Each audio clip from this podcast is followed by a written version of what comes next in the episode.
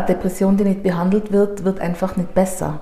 Und es wird immer schwieriger, den Alltag zu meistern und es wird immer schwieriger, mit den eigenen Gefühlen klarzukommen und es beeinflusst die Mutter-Kind-Beziehung.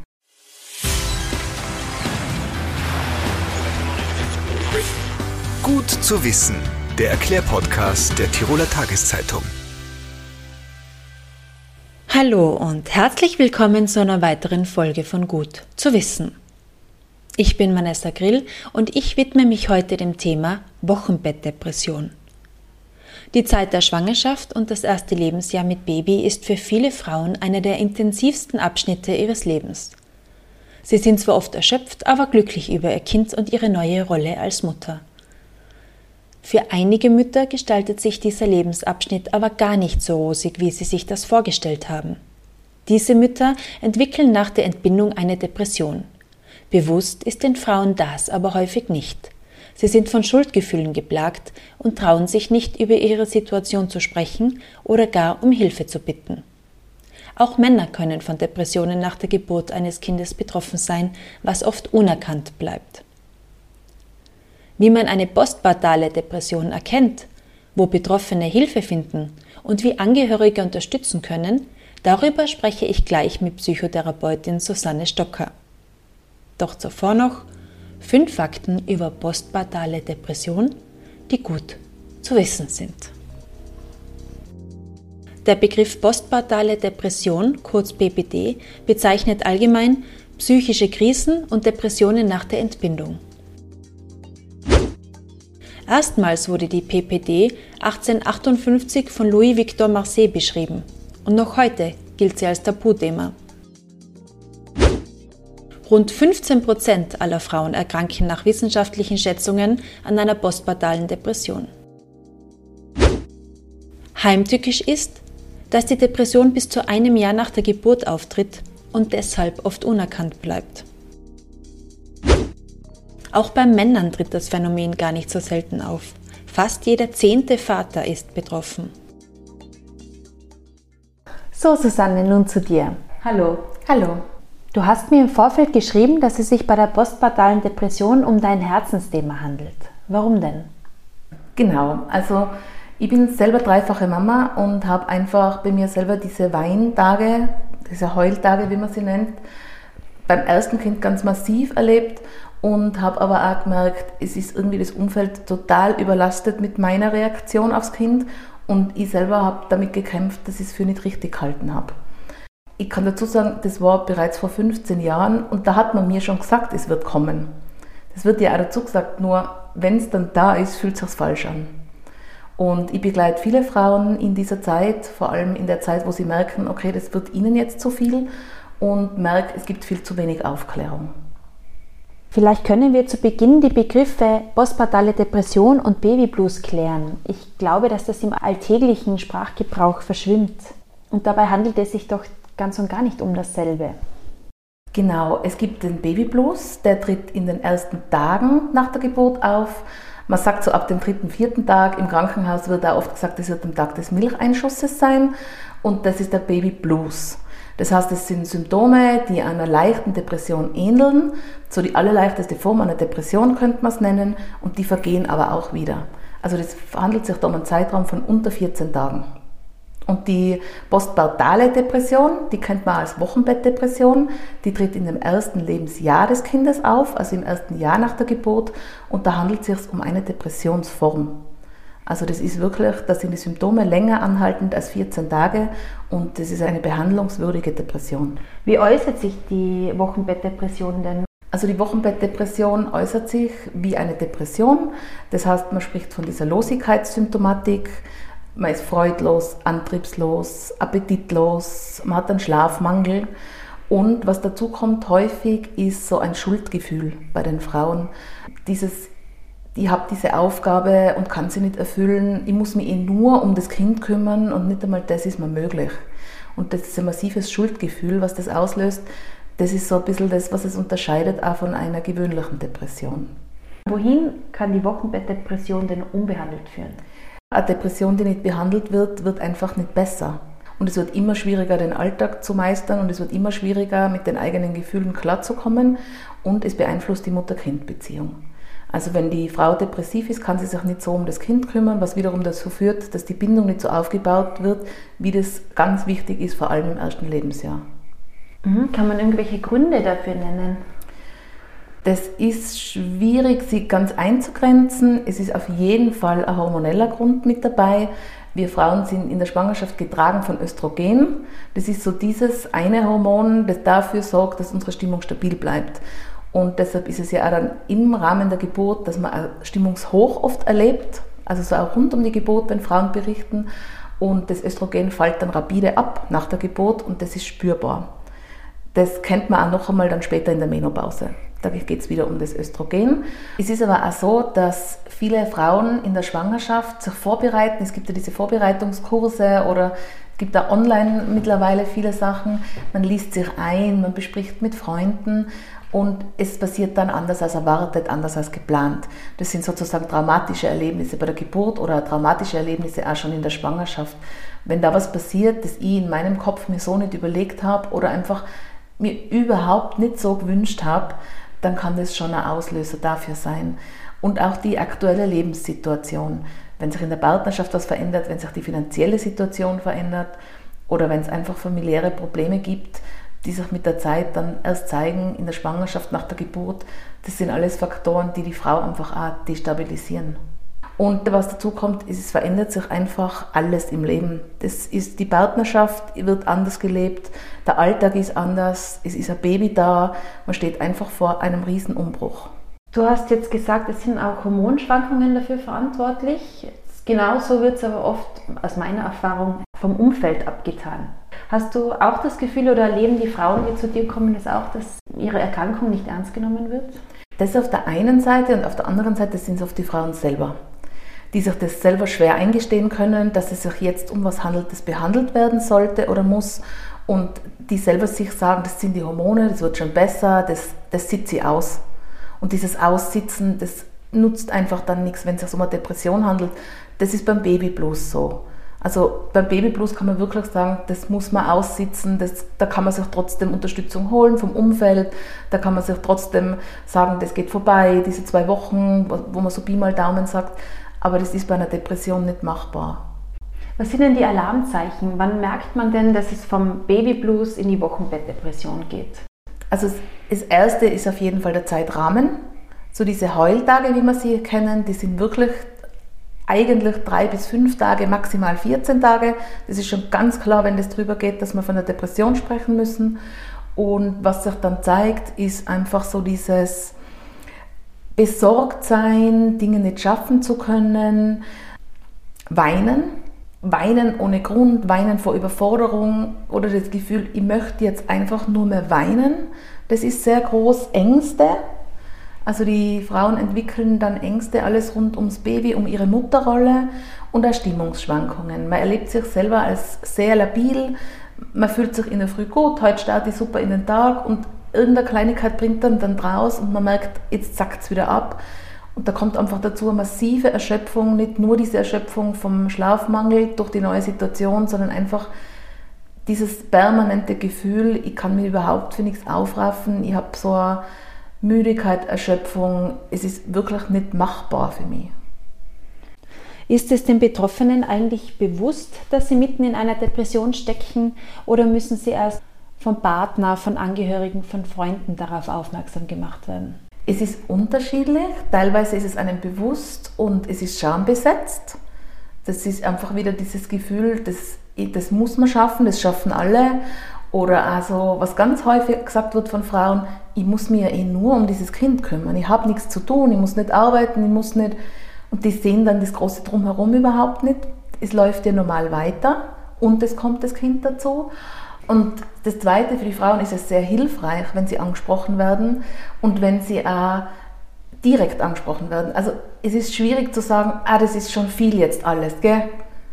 Weil das, da ist im Unterton schon wieder drinnen so wie, naja, man merkt, es geht nicht, aber für die Frauen ist es besser, wenn sie hören, das ist nach der Schwangerschaft, nach der Geburt eine Zeit, wo es einem nicht gut gehen kann und das ist normal und wenn es länger dauert als ein gewisser Zeitrahmen oder dein Leben mehr beeinflusst, dann ist das nicht mehr normal und dafür gibt es Unterstützung. Und es ist auch hilfreich, wenn man mit der Person im engen Kontakt ist, wie der Partner, die Freundin, die Mutter, wenn man wirklich direkt anspricht. Ich habe das Gefühl, dir geht es nicht gut, kann ich da helfen? Und auch mit, mit klaren Vorschlägen kommt. Also zum Beispiel, ich finde, das ist immer noch eines der hilfreichsten Dinge, Alltagssachen abzunehmen, zu schauen, dass die Frau jeden Tag ein Essen daheim hat, zum Schauen, dass die Wohnung einfach geputzt wird, zum Schauen, dass sie schlaft. Das sind so die drei Basissachen. Und Schlafen ist auch so ein Thema. Viele Frauen hören es und wissen es und tun es trotzdem nicht, wenn man mit dem Baby mitschlaft. Das ist ganz hilfreich. Habe ich auch erst beim zweiten gelernt. Ja, genau.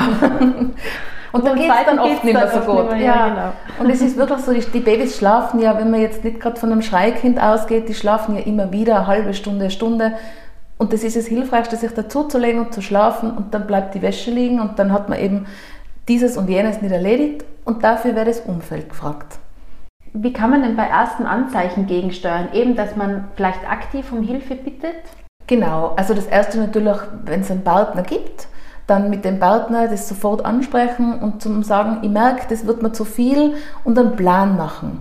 Und es gibt ja wirklich, es, es, wiederholt sich wirklich. Also es ist tatsächlich so, wenn die Mutter was zum Essen hat und schlafen kann und der Haushalt gemacht wird, dann ist die Basis schon einmal da für die ersten Wochen. Abgesehen jetzt von Geschwisterkindern. Da gibt es natürlich wieder, da gibt es gestaffelte Pläne quasi. Aber wenn man das anspricht und der Partner sorgt dafür, dass einfach für jeden Tag ein warmes Mittagessen da ist und dass jemand putzt aus dem Umfeld oder man sich einfach Unterstützung holt, dann kann man sich nur noch auf das Kind konzentrieren und auf sich. Das ist schon einmal so das Erste, was man tun kann. Und wenn man bereits mittendrin steckt in der Depression, wie kommt man da wieder raus? Also dazu sagen muss ich, wenn es eine Depression ist, dann muss man sich wirklich professionelle Hilfe suchen. Es gibt ja die Möglichkeit, beim Kinderarzt das anzusprechen, beim eigenen Hausarzt. Meistens wird man nachbetreut von Hebammen, beim Gynäkologen. Die sind alle auf diese Dinge geschult und die können alle super Unterstützung anbieten. Und dann kommt man zum Psychotherapeuten, zur Psychotherapeutin und je nach Schweregrad auch zum Psychiater. Es gibt einfach die Option der medikamentösen Unterstützung und wenn das eine schwere Depressionsform ist, dann braucht die Mutter diese Unterstützung. Wie schaut dann eine Behandlung aus? Also die Behandlung schaut so aus, es gibt einmal in der Woche einen Termin, in der Psychotherapie zum Beispiel. Also ich mache einen wöchentlichen Termin aus mit den Frauen, die kommen natürlich mit dem Kind und wir haben Gespräche gemeinsam. Je nach Anliegen wird eigentlich immer so quasi das Aktuelle angeschaut und es wird stabilisiert. Es wird mit der Frau ein Plan erarbeitet, was braucht sie jetzt und in welchem Rahmen bewegt sie sich von der Symptomatik her. Wir haben jetzt eigentlich nur von Frauen gesprochen, aber es sind auch Männer betroffen. Genau. Es ist tatsächlich so beim Baby Blues, das was man so ganz am Anfang kennt, sind 75 Prozent der Mütter betroffen, aber auch 5 bis 10 Prozent der Väter. Das heißt, es ist quasi schon jeder zehnte Vater, wenn man sich das so anschaut. Und das ist ja auch nicht verwunderlich. Es ist für den Vater genauso eine neue Lebenssituation. Die Verantwortung steigt, vor allem beim ersten Kind wird man das erste Mal damit konfrontiert, dass man jetzt nicht mehr für sich allein verantwortlich ist, sondern einfach für einen zweiten Menschen oder für eine Familie. Und die Rolle des Vaters verändert sich. Das heißt, die Symptome sind bei Männern ähnlich. Die Symptome sind bei Männern ähnlich, was den Schlafmangel betrifft oder so diese neue Rolle, in die man kommt. Männer, bei denen zeigt sich aber auch oft mit Ängsten, mit Angstzuständen und mit Ängsten, die sie entwickeln, die sie dann aber auch oft gar nicht in Verbindung bringen. Es kommt immer wieder mal vor, dass ein Mann bei mir in Psychotherapie ist, wo ich weiß, er hat vor kurzem ein Kind bekommen und er das auch berichtet und man dann so nach und nach draufkommt, da entstehen jetzt Ängste, das ist neu und wo man das dann erst in Verbindung bringen kann mit dieser neuen Vaterrolle. Das sind zum Teil Ängste in der Rolle, aber auch zum Teil einfach Zukunftsängste. Das ist eine größere Aufgabe. Oft bleibt da die Mama beim Kind, also meistens bleibt die Mama beim Kind, vor allem am Anfang, und der Vater hat die Versorgungsrolle und kommt dann schon auch damit in Kontakt. Jetzt bin ich der Alleinverdiener und bin der, der verantwortlich ist dafür, dass die Familie von meinem Gehalt lebt. Ich muss funktionieren und es gibt auch Druck. Das wird oft bei Männern ja gar nicht als Babyblues erkannt. Das wird selten so diagnostiziert, das stimmt. Aber wenn man es in Verbindung bringt, dann können die Männer das ganz gut in Zusammenhang bringen. Wenn man sagt, jetzt Ängste, kann ich mir nicht erklären. Und wenn man dann nachschaut und sagt, na ja, sie sind vor drei Monaten Vater geworden oder sie sind vor kurzem Vater geworden, was hat die Rolle verändert? Und dann kann man sich da schon ganz gut gemeinsam anschauen, hat die Rolle verändert und inwieweit und wenn die Ängste wirklich neu sind, dann kann man das schon in Verbindung bringen. Wenn man nach der Geburt des ersten Kindes eine postpartale Depression hatte, ist die Gefahr dann groß, das auch beim zweiten und dritten Kind oder bei den weiteren Kindern zu bekommen? Ich habe mich da auch mit Studien versucht auseinanderzusetzen. Es gibt sehr unterschiedliche Studien dazu. Was so ist, ist, wenn man bereits eine Depression hatte, unabhängig davon, ob das eine postpartale Depression war oder eine andere Depression, dann hat man Risikofaktoren, wieder im Leben eine Depression zu bekommen. Das gibt es schon. Ähm, es gibt aber sehr viele Untersuchungen von Müttern, die eine Depression hatten, eine postpartale Depression beim ersten Kind und die sich dann später begleiten haben lassen in der zweiten Schwangerschaft oder in den ersten Wochen nach der Geburt, wo die Zahl sehr stark sinkt, beziehungsweise wo es nicht mehr vorkommt. Und Mütter tendenziell, die das schon einmal erlebt haben, lassen sich dann begleiten in der zweiten und dritten Schwangerschaft. Das heißt, einer Wochenbettdepression kann man vorbeugen? Es lässt sich insofern vorbeugen, dass man Mütter in den letzten Wochen vor allem der Schwangerschaft unterstützt, wenn diese Gedanken kommen. Am Anfang ist man ja oft nur in diesen Freudensdaumel drinnen, wenn man wieder schwanger ist und dann kommen mit der Zeit die Gedanken, was ist, wenn es wieder so ist. Da ist es sehr sinnvoll, sich wieder in Therapie zu begeben, wenn man es nicht ist zurzeit und sich diese Ängste anschaut, die Sorgen anschaut und dann auch über die Geburt drüber in Begleitung bleibt. Wenn man davor beim Psychiater in Behandlung war, dann macht es auch Sinn, das wieder zu machen. Dich hat das Thema vor 15 Jahren betroffen? Genau. Hat sich in der Zwischenzeit etwas getan oder ist die postpartale Depression immer noch ein Tabuthema? Also ich habe das Gefühl allgemein, dass sich viel verändert hat. Ich merke das schon auch in der Praxis bei jungen Damen, dass das Tabuthema, also ich merke es jetzt beispielsweise, wenn es um die Menstruation geht. Die Menstruation wird viel offener besprochen, als das früher war. Das wird auch in den Schulen anders besprochen, es wird auch untereinander anders besprochen und darüber hinaus einfach solche Frauenthemen sozusagen, das wird einfach thematisiert. Die jungen Damen kennen das jetzt schon aus dem Unterricht und es wird auch von Gynäkologen viel mehr angesprochen. In den Krankenhäusern ist es teils, teils. Die Hebammen sind schon sehr sensibel drauf, auch die Gynäkologen. Ich glaube, es gibt auf jeden Fall Verbesserungsoptionen auf den Stationen. Mir hat beispielsweise eine Patientin vor kurzem erzählt, ihr hat man bei der Entlassung gesagt, es gebe den Babyblues, aber sie hat stationär nichts gezeigt. Man will es ihr trotzdem sagen. Drei Monate später hat sie eine Depression entwickelt, hat es nicht in Zusammenhang bringen können kann man jetzt aber auch nicht dem Krankenhaus die Schuld geben. Ich denke mal, das ist auch, wie man es aufnimmt. Und wenn es im Krankenhaus nicht betrifft, dann kann man das nur so hören. Man zieht irgendwie nicht den Schluss, dass es einen selber betrifft. Ich denke, dass es gerade so was Social Media betrifft oder Zeitschriften, Zeitungen viel mehr Thema ist, als es damals war. Mhm. Und du meinst auch, dass es im Umfeld, in der Gesellschaft sehr wohl ein Thema ist, oder? Weil es wird einem schon oft sehr vorgegaukelt, dass alles nur eitel Wonne ist, wenn man ein Baby kriegt. Ich glaube, dass es sehr schwierig ist. Ich glaube, dass der Begriff klarer geworden ist. Ich glaube, dass man mehr anfangen können mit so Psychologiebegriffen oder Begriffen aus der Psychotherapie. Aber dass es nach wie vor, höre ich einfach regelmäßig, das hat mir niemand gesagt. Diesen Teil hat mir jeder verschwiegen. Nicht einmal meine engsten Freundinnen haben mir gesagt, wie schlimm es wirklich ist. Und man muss aber zur Entschuldigung auch dazu sagen, man vergisst sehr viel. Man vergisst Schmerzen, man vergisst psychische Zustände, wenn es einem wieder besser geht. Das ist immer die Geschichte, wenn Frauen auch sagen, nach, de, nach dem ersten Kind sagen viele Frauen nie mehr wieder. Und dann Monate später denkt man sich, ein zweites wäre auch nicht. Ich glaube, das liegt auch daran. Vielleicht kannst du zum Schluss noch zusammenfassen, was Betroffene einer postpartalen Depression tun sollen und wie Angehörige helfen können. Also die postpartale Depression, wenn man von außen helfen möchte, ist das Erste einfach das anzusprechen, ganz ehrlich, der Mutter zu sagen, mir fällt auf, dieses und jenes und die Reaktion abzuwarten. Also diese Selbstzweifel, die Mütter oft haben, direkt ansprechen. Mütter sagen, mir kommt vor, ich kann das alles nicht, ich mache das nicht richtig. Einfach zu sagen, doch, aber ich habe das Gefühl, dir geht es nicht gut im Moment, ich glaube, du brauchst Unterstützung.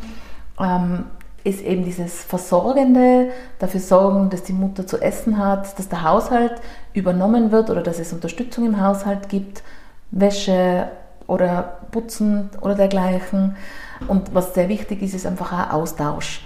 Wenn die Mütter merken, ich bin nicht allein damit, es gibt viele andere, es gibt diese Eltern-Kind-Zentren, es gibt Familienberatungen vom Land, Wenn die Mutter sich da irgendwo in einen Austausch begibt oder so Selbsthilfegruppen oder Müttertreffs, da gibt es ganz vieles, dann kommt sie einfach gleich drauf, es gibt mehrere und ich bin nicht allein und es ist vor allem nichts, für das ich schuldig bin. Ähm, eben, man kann sich wenden an die Hebamme, die meistens sehr präsent ist, der Kinderarzt, der eigene Hausarzt, Gynäkologen, Gynäkologin und dann natürlich Psychotherapeuten und Psychiater, die dafür da sind, die Behandlung durchzuführen. Vielen Dank fürs informative Gespräch. Dankeschön. Gefällt euch unser Gut zu wissen Podcast? Dann teilt ihn, liked und bewertet ihn in eurer App.